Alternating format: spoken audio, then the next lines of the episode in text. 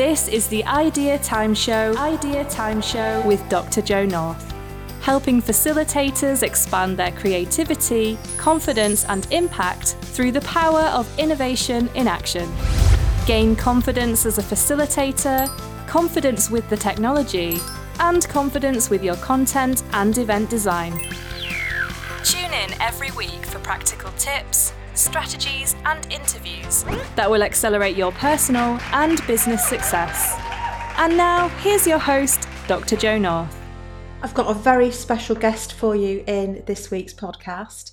It's Patrick Dunne, who is the author of Boards, a brilliant book for board members, aspiring board members, whether you're a seasoned campaigner a novice board member or aspiring. It's a wonderful book. And in this show, we talk about how to create a great board environment, what a good board actually looks like, uh, how boards can influence innovation and growth.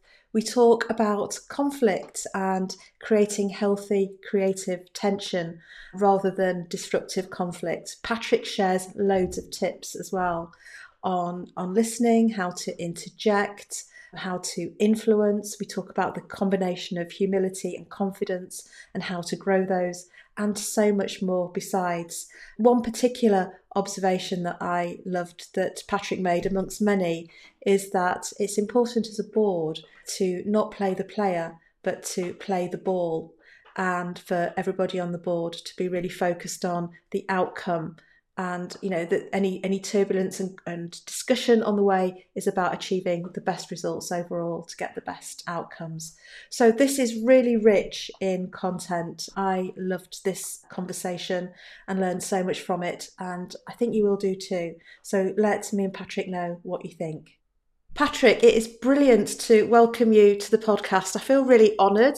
You're an absolute world class global expert when it comes to all things regarding boards, businesses, entrepreneurship, innovation.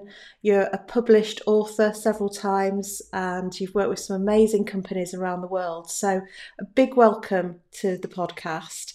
Can I start off by asking you about what you do and how you came to do what you do? Yeah, well, what I do is is is lovely, really. It's a mix of different things. So I have a few chair roles uh, with the EY Foundation and ESSA, which is Education Sub Saharan Africa. I have a business called Boardelta, which does stuff for boards, so training and advisory. And then I have a couple of other things that I do, kind of hobbies and, and uh, an interest. So I'm at that very lucky sort of stage where I do a sort of mix of different things. They all are very fulfilling in different in different ways, and it seems to work as a as a portfolio together. And you've got a fascinating background and journey, haven't you? You've done some really interesting things. I suppose so. Yeah. I mean, I always think I've only just only just got going. Really, I still feel that despite what, what the stage I'm at. But I was born in a in a place called Toxteth in in Liverpool, which is not a natural place for board members to come from, but and I'm from an Irish sort of immigrant family, so I had all, all the usual stuff around that. I'm mildly dyslexic, so I wasn't very good at quite a lot of things at, at school, but was okay at maths. So I did maths at university with, at, at Warwick. Then got into the chemicals industry and then private equity before it was fashionable. And then in my spare time, I built a number of social enterprises and spent quite a lot of time in Africa working in you know difficult slums and rural areas around education. So quite a mix of things, and I, I love conflict. I guess I was born in a conflict-rich zone, and I've done lots of interesting things over the year around conflict, particularly with young people, helping them to manage conflict more effectively.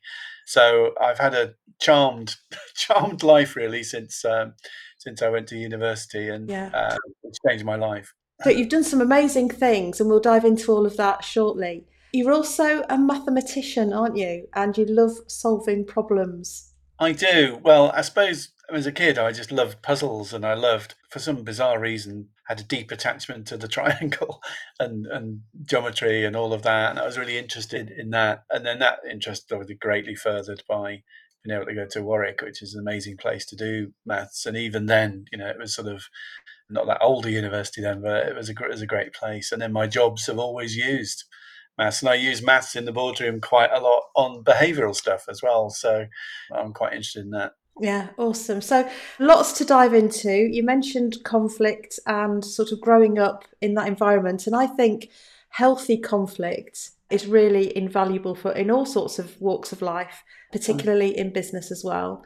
So one of your particular interests, I know you've got many, is in the performance of boards mm. and the role of boards and how boards can perform well together. So, how did that start, and what are your observations and insights that you can share about the, the role of the board and what makes a great one and, what makes a not so great one? The real catalyst for getting involved in, in boards was a, a couple of board meetings which were really awful that I went to as an investor. And I, I kind of thought early on in my career that the better the board we had, the more money we'd make and the less hassle we'd had. So I started to think about well, what does make a good board, and what do make good board members, and how can you help a board that's that's sort of not working well together work better? And so I, I started to sort of get a lot involved in that and did quite a lot of work around that. And we ended up at, at 3i doing a lot of training around board skills, a lot of um, quite innovative things about um, the way we picked board members and the way we developed board members and so on. So that that was a sort of kernel of interest, and then it struck me that that most of the issues that boards have are, are down to purpose, people, or process. And if you can have clarity of purpose, you can get people aligned behind that purpose. You can get the right people working together in the right way, and you've got a good sort of straightforward, simple process. Then other things being equal, you know, it's probably going to be all right. But if you haven't got those things, then you're probably, you know, if one of those corners of the triangle, if you like, is is a bit wonky, then the whole thing sort of collapses. So that was really a sort of lightning light bulb moment. Then I ended up on the Higgs Review, which was a review of the, the governance of large listed companies in the UK about 20 years ago. And I started to write about it. And then people asked me, you know, to to help when things got mm. got tricky. And so um, I've had a lot of experience with boards that need help, and you learn so much for the boards you chair yourself with that. And I find, you know, even though I've been chair for quite a while now of, of different things, I, I every every time you learn something. It, it's yeah. just a fascinating environment to be in. It is. I love purpose, people, and process. That's really memorable and something everybody can work with. I think it applies to all teams, including boards, doesn't it? If, if any project team or innovation yeah. team, it's a, it's a great framework and structure to mm. use. So I'm thinking, well, I'm a member of a board or I chair a board and you know it's all right but it could be so much better what would some top tips be from you to to make sure that that purpose, people, and process is really working in practice? You often need a catalyst, and that catalyst can be an event like you have a really bad quarter or you know there's a really bad argument or something like that and you can sort of use that difficult situation to say actually you know we probably need to think about how we're doing things a bit differently you can use external people you know maybe you have an advisor or maybe you can talk about uh, something you've been to or something to you need some sort of catalyst to get things going. And then i think you need to think about just calmly really if it's a business you know well actually could we make more money if we worked it differently? If it's a charity you know could we have more impact if we if we worked in a different way? Could we get more money in to the business or the charity because people think we're better governed or people think we're more sustainable. You know, we're more likely not to fall over because we don't care about risk or things like that. So I think, generally speaking, it's better to root these things in something that will deliver something useful rather than the theory of, you know, well, we must do this because it's good for you. I generally find people are more motivated by things that will enhance them or their business in some way. Yeah. And we touched on your particular interest in conflict earlier. And of course, you know, it's the diversity of backgrounds, opinions, expertise that can really make a board shine. And it's that diversity as well that can make it sometimes hard work and lead to that conflict. So it's a fine line, isn't it, in terms of getting that right? Yeah. And I think many people, I know I have worked in environments where there's been at least somebody on that senior team that, you know, I'm talking about in the past now, where, you know, not quite trusted, the dynamic's not quite right. And I think a lot of people are in that place.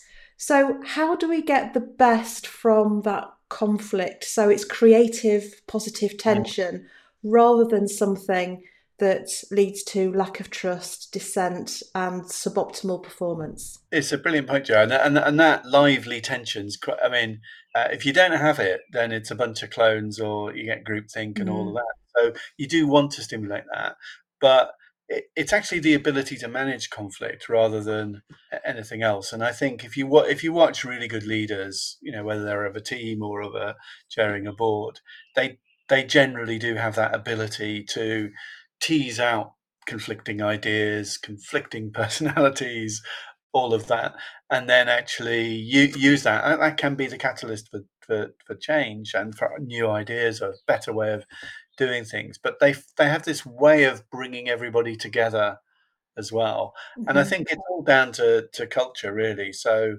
when I've started things up, so for example, ESSA in Africa, or I've taken on a new chair role, then I generally spend you know a little bit of time just saying you know well how are we going to work together everyone? You know the board itself the board with the subcommittees the board and the subcommittees with the management. And I, and I think in sort of Venn diagrams so that you spend a bit of time talking about what's that bit in the intersection that how are we going to have this? We've got a great range of diverse talents and, and characters and, and all the rest of it how are we going to bring out the best in each other? So it's absolutely okay to say things that you know you you feel strongly about you feel you know might, might be different or you feel are important but everyone has to do that in a respectful way and we have to listen to people and and when people talk about trust i i think often it's a very narrow sort of thinking about what they mean by trust. I, I think it's trusting competence as well as trust in you know i trust what you say it's trust that that person will do the right thing, and, that, and that's really important. So that, I think the chair has to create that atmosphere, and ensure also that there's a really good feedback, kind of and reflective kind of thing, so that you know if someone does stray off into uh, unhelpful territory, you can you can sort of quickly nudge them back, rather than you know having to wait for yeah. a while and have an awkward conversation. It's interesting, isn't it? There's the, the work that David Maister has done on trust, and he defines trust in business as being around credibility, authenticity, and openness, reliability, divided by the, the, the view of self orientation, self interest. And it's about me being really clear about what my interests are, but also wanting you to achieve your interests as well. So we trust people when all those dynamics are in place, which I think is a really useful framework. And I think as well, it, it is absolutely, you know, a great chair can be transformative in facilitating that culture and that environment. I think it's also on the board members to be self aware and to learn the skill of being challenged and receiving challenge and also giving challenge in a really constructive healthy way. So it's sort of on everybody, isn't it? It's that individual and team responsibility. Absolutely. I, mean, constructive challenge is not an individual sport. I mean, I, I recently did a LinkedIn article all about constructive challenge by hmm. coincidence. Mm. it's really interesting when you when you look at the people understand why it's useful first of all, because I think it helps to motivate you, particularly if you're more introverted, to to realize actually you might, you might actually do something really useful here by asking a really good question what people often have problem with is not why it's a good idea, but how do you do it? How do you get into a conversation when you know it's chuntering the wrong way? How do you kind of make your points in in the right sort of layered way? That kind of thing. How do you build on someone else's challenge? Uh, it, it's fascinating actually when you start mm. to think about it. It is. So, what what are a few tips that you could give us for how to? So, I, I suppose some tips are how to butt in politely but with confidence. You know, how to redirect that conversation if it's if it's tootling off in a in an unhelpful direction. Those sorts of things. So, what tips could you give us? And I like the layering as well. I'd love to hear more about that. Well, to get into the conversation, I, I think this is one of the hardest things, and something I found quite difficult early on because despite the sort of speaking and writing, I'm a bit bit introverted, and I would find I would sit there dreaming up the perfect sentence to say or the perfect question. And then the moment would go by. Yeah. And actually, I, I just watched and learned. I spent a lot of time watching and learning and still do. And I noticed that there was a word that was really, really helpful to just get into the conversation or slow things down so that you could get people to think about something differently. And and it's the most simple word, it's I. So, you know, if a conversation's chuntering on, you haven't spoken for a little bit and you say I, and I find the words that follow I are really helpful too. So I'm not sure that feels right in terms of where the market is, or I wonder what the competitor reaction will be to that. I is a really helpful, gentle way into a conversation. Mm. Now, most people who study ways of constructive challenge will tell you about the escalator approach. So, you know, you just kind of start with a question like the one I've just said, and then you gradually, so you go from a sort of gentle probe to a full on attack, you know, sort of as you go up the escalator. Mm-hmm. And the, the, the thing I find is, particularly in virtual situations, people sort of ask one question and everybody gets one question and then they go round again. And actually, it's it's not as good an inquiry tool if you do that because actually most of the really crunchy points come on your second or third sort of question behind that first entree one. So I describe this as, you know, it's like an escalator in a department store where most people seem to get off at the first floor, have a wander about, see some stuff that they get really interested in, and forget what they came for, which is on the third floor. So I think the art of for chairs, I think it's something I think about a lot is how do you kind of get the depth that you need, but give everybody the opportunity and how to cover the ground of issues that you need to do. And fundamentally, I, I think it's always better to do a few things really well than lots of things poorly. I think the other thing that can be quite useful, again, again if you're a bit introverted, is my grand told me as a little boy that it's really important to listen to what people say, but it's even more important to listen to what they think. And I spend a lot of time looking at the faces and and generally in life, you know, I think if the the CEO is kind of bullying it, it's usually all over the CFO's face, and you can see some anxiety on the CFO's face. The more exaggerated the CEO might get about stuff, and and actually, you sometimes just have to look at them. But sometimes you might say, you know, well, I, I wonder what Mary, you know, the CFO thinks, and and that is a very gentle kind of thing to say, but actually could open up mm then you're putting the CFO under pressure to say, well, actually, no, it's not quite that good. there's this other. Yeah. What do you notice about the boards that are more innovative and entrepreneurial? Because you work across a whole whole hmm. range mm. of organisations around the world, so you see all sorts of interesting things. What are some of the similarities that you see, you know, amongst great entrepreneurial thinking, innovative thinking from all of those backgrounds you can distill for us? So first of all, I think about you know what's innovation. So I mean, lots of people just describe it as you know new products or new ways of doing things. Mm. I would add a very important word to the front of that, and that's successful new products or successful new ways of doing things. Real innovation is, is kind of you know you're changing the way that things are done. You're, you know you're introducing something. It's hard to embody often the person who might have the spark for an idea the person who has the idea and then the person who turns that idea into a successful reality. And so, you know, you're incredibly lucky. You know, the, the Bill Gates and those sort of people, they they they they are exceptional. Usually, and, and even in in those cases, they do need other people. So it's not an individual's thing; it's a collective thing. But I think have, having your eyes open to the possibility that something could be better being prepared to do something that no one else has done. So with with ESSA, we work on big systemic problems in African education, and we've done a number of things where which have been really innovative. So, for example, lots of people complain about you know crowded university classrooms, and so we we said, well, actually, you know, if the population is what it is now, and it's going to be a billion more in 10, 15 years, and you're struggling with you know the ratios of student mm, to the capacity uh, and yeah then actually this is a really urgent problem and we need to do something about it but but we we believe actually evidence can be really helpful. So often when people talk about innovation, they talk about, well, you know, kind of this guy had this bright idea, this woman had this amazing idea, and that's, you know, often a part of it. But actually, they also then went and tried to evidence whether people did really feel like that about this product or that problem and, and sort it.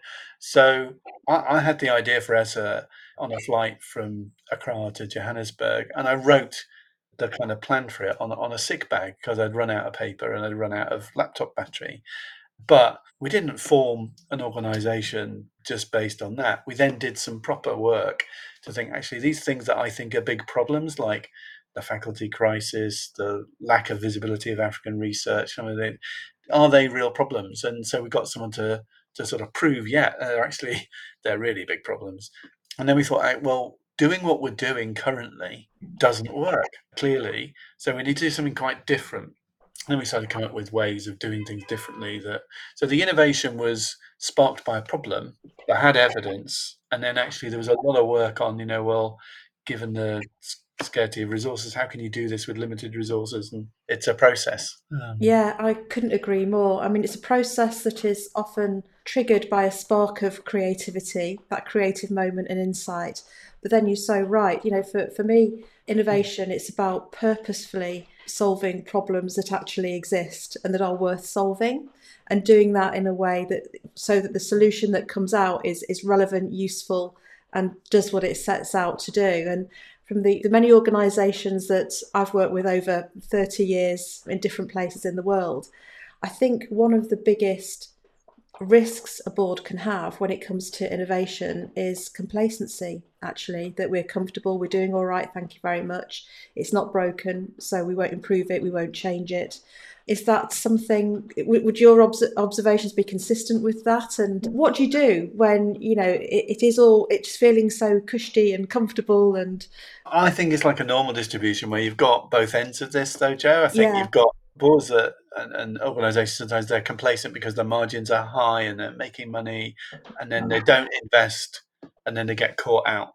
yeah. by new entrant and then you've got the other end where you've got people who are are sort of you know you know when you do gardening you, you don't kind of plant some plants and then keep lifting them up to see how they're doing and and and they kind of constantly stressing about it and they don't get the value from the products that they've already got so they're sort of over innovating if you like but not being successful.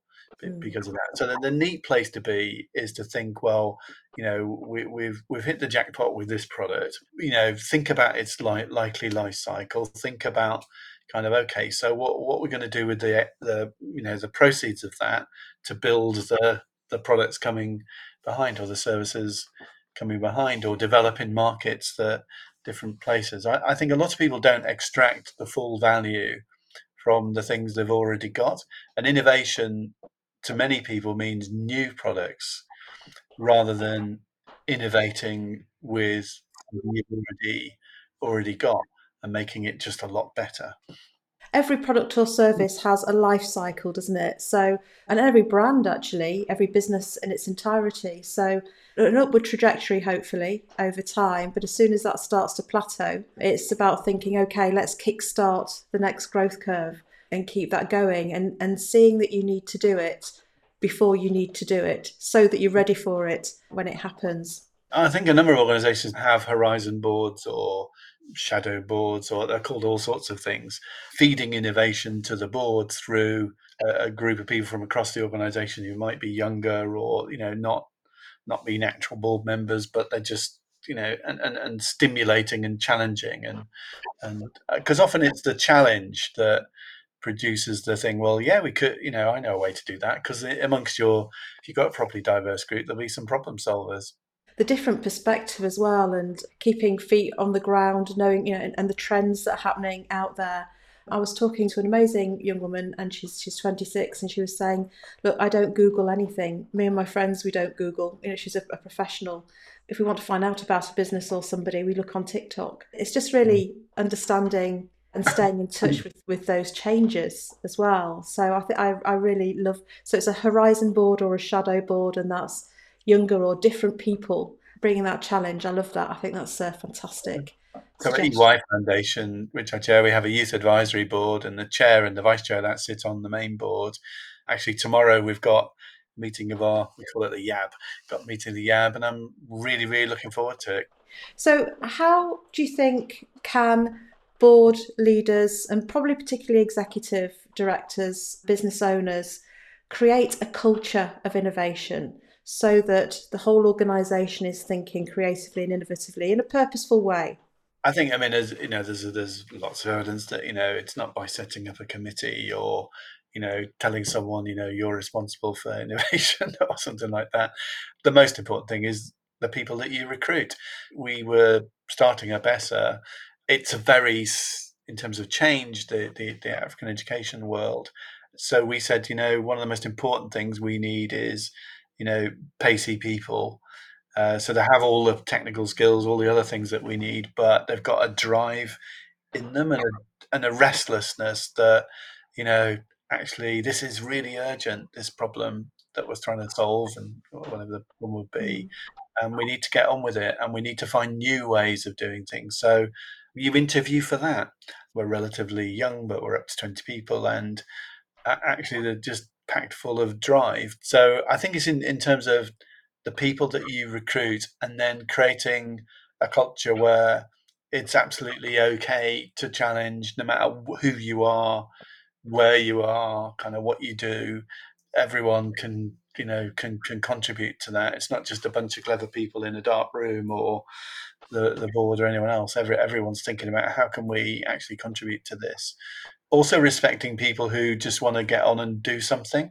So there are some people who just actually just are fantastic producers, and they don't they don't want to get involved in the creative side. They just like delivering this particular service or mm-hmm. making a product and respecting them and not actually thinking any less or more of them for, for doing that. They're, they're playing a really critical part. If you have everyone who's jumping up and down with new ideas every five minutes, you won't get anything done.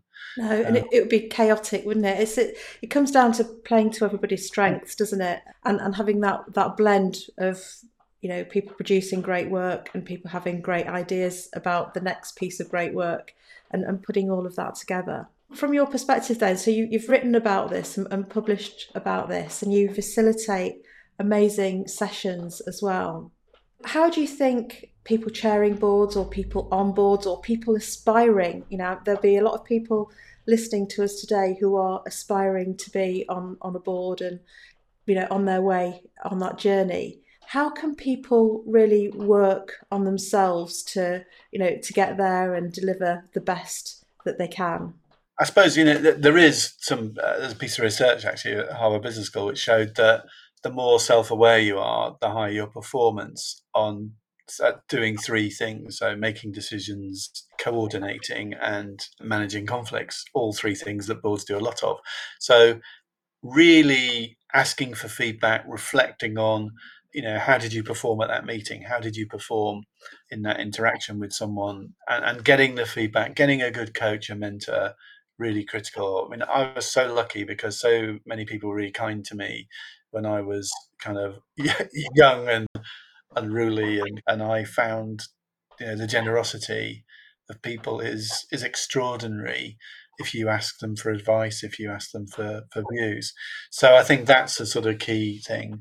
Then I think watching and learning, you know, really, really watch. If you think someone's really capable, have a think about how did they manage to do that, and and what words did they use? You know, because somehow when I make that point, no one listens, but when they make that point, everybody listens. So you know, thinking why is that, and and and that that's important. That's wonderful advice, and I know you've got some really interesting views on self awareness as well. I use 360, you know, the traditional 360 feedback quite a bit. I do think that can be really helpful if it's used in the right way. I know you've got some thoughts around you know how else to improve self-awareness that can be even more powerful or as powerful as the typical 360.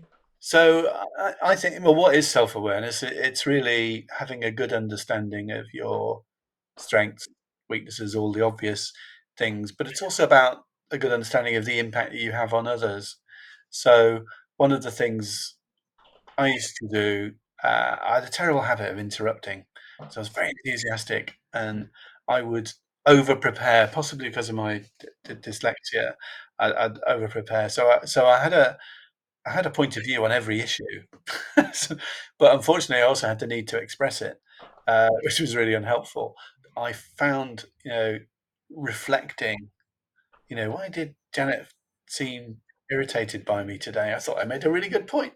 Be very open about saying, you know, I, I'm, I'm not sure I made the point very well yesterday, and it obviously seemed to irritate you. I, I'm struggling to, to understand why, but could you help me? And it, and if you do it with a degree of humility, which I think is massively important for for self awareness, um, and I think humility combined with confidence is really quite powerful. Yeah, I think humility with confidence, I think, is really important. So you've got to be confident to say to someone, uh, "Really sorry, I think I upset you yesterday." but you know what? And the way you say things, I learnt a lot about that because being a mathematician and kind of evidence based and fact based. You know, well, you know, surely this is the rational thing to do, and people go, "Well, I don't want to do that."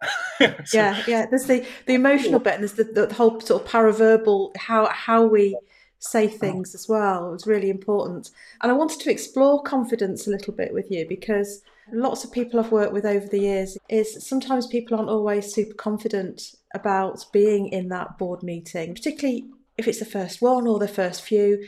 So how can I mean I, I think it's we're not always confident, but by having a bit of courage, a bit of thought, preparation and being brave, we can get there. But but what are your thoughts about how can people build their confidence and combine it with that humility? What are some practical things they can do? back to self awareness. So, you know, there's a temptation to think about self awareness only applies to weaknesses, but it also applies to strengths. I, and, and I always think, you know, well, what do you want to do and what's available to you? So sometimes we we think we can't speak when we actually can, and people would really like us to. So I would every new non-executive joins the board, oh, and I would generally have a chat with them.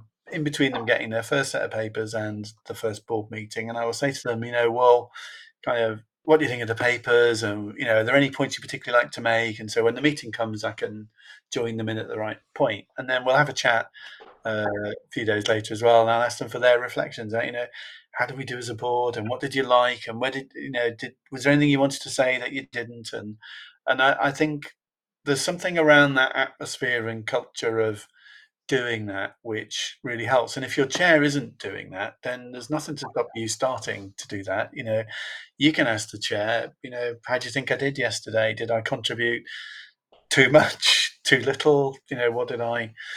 What do you think? As I think sometimes when when we're lacking in confidence, we can also overinterpret people's responses or misinterpret people's responses. So if we're speaking and somebody's looking bored, for instance, it might have nothing to do with us or anything we're saying. They might have something completely different on the mind, or they might be completely tired after after a really busy week or whatever. So I think that's actually really good for building confidence as well, is because sometimes it isn't us and sometimes it is. And either way we can learn from that.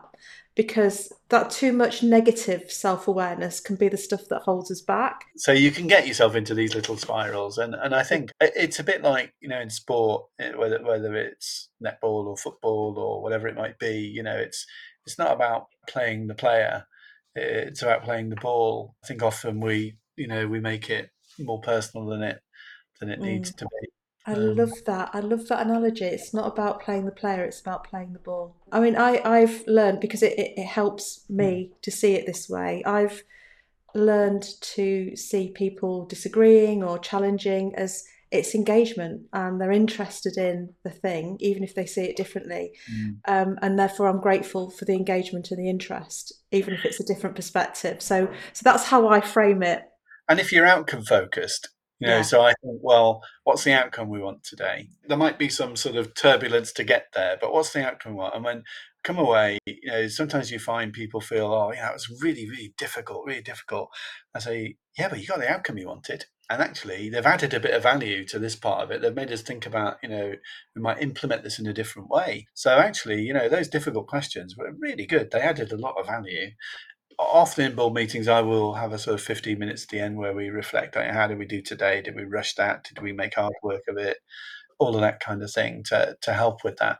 And I think the point you make there about, and you referenced it earlier when we were talking about not trying to do too much, not rushing things. I, I see this in lots of meetings, not just board meetings, just people trying to get too much done into shorter space of time and not committing the right amount of time and focus to the right things really.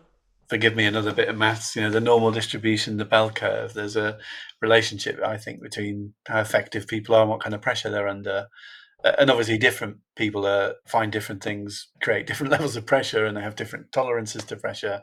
But fundamentally you know if you want to be in that central zone of you know high effectiveness and the right amount of pressure actually delegating to others with right oversight most boards have too many things on the agenda and we're all kind of guilty of of that. We we want to discuss this we want to discuss that but if you really focus in on the things which will make a material difference that you really need to discuss all together and delegate with the right level of oversight the other stuff then you kind of have a more you're more likely to be in that middle zone wow there's lots and lots of wisdom and insight for chairs board members anyone who's in any team anywhere actually because these things are transferable and for people aspiring to be on boards as well.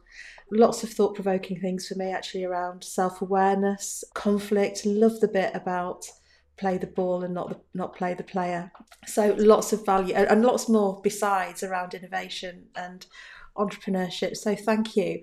I know you're you're heading off. You're on your travels to where was it Dubai and Accra when we've um, finished yeah. recording. So that sounds exciting. Where can people find you if they want to reach out and contact you and connect with you? Where's the best place to do that? The, the easiest way is on LinkedIn. But if you put Patrick Dunne and boards, you'll probably get me. And I do encourage everyone to sort of add comments and things to the articles, they get quite a lot of traction. So there's quite a good lively debate on most of them. Yeah. yeah. D U N N E, isn't it? D U N N E.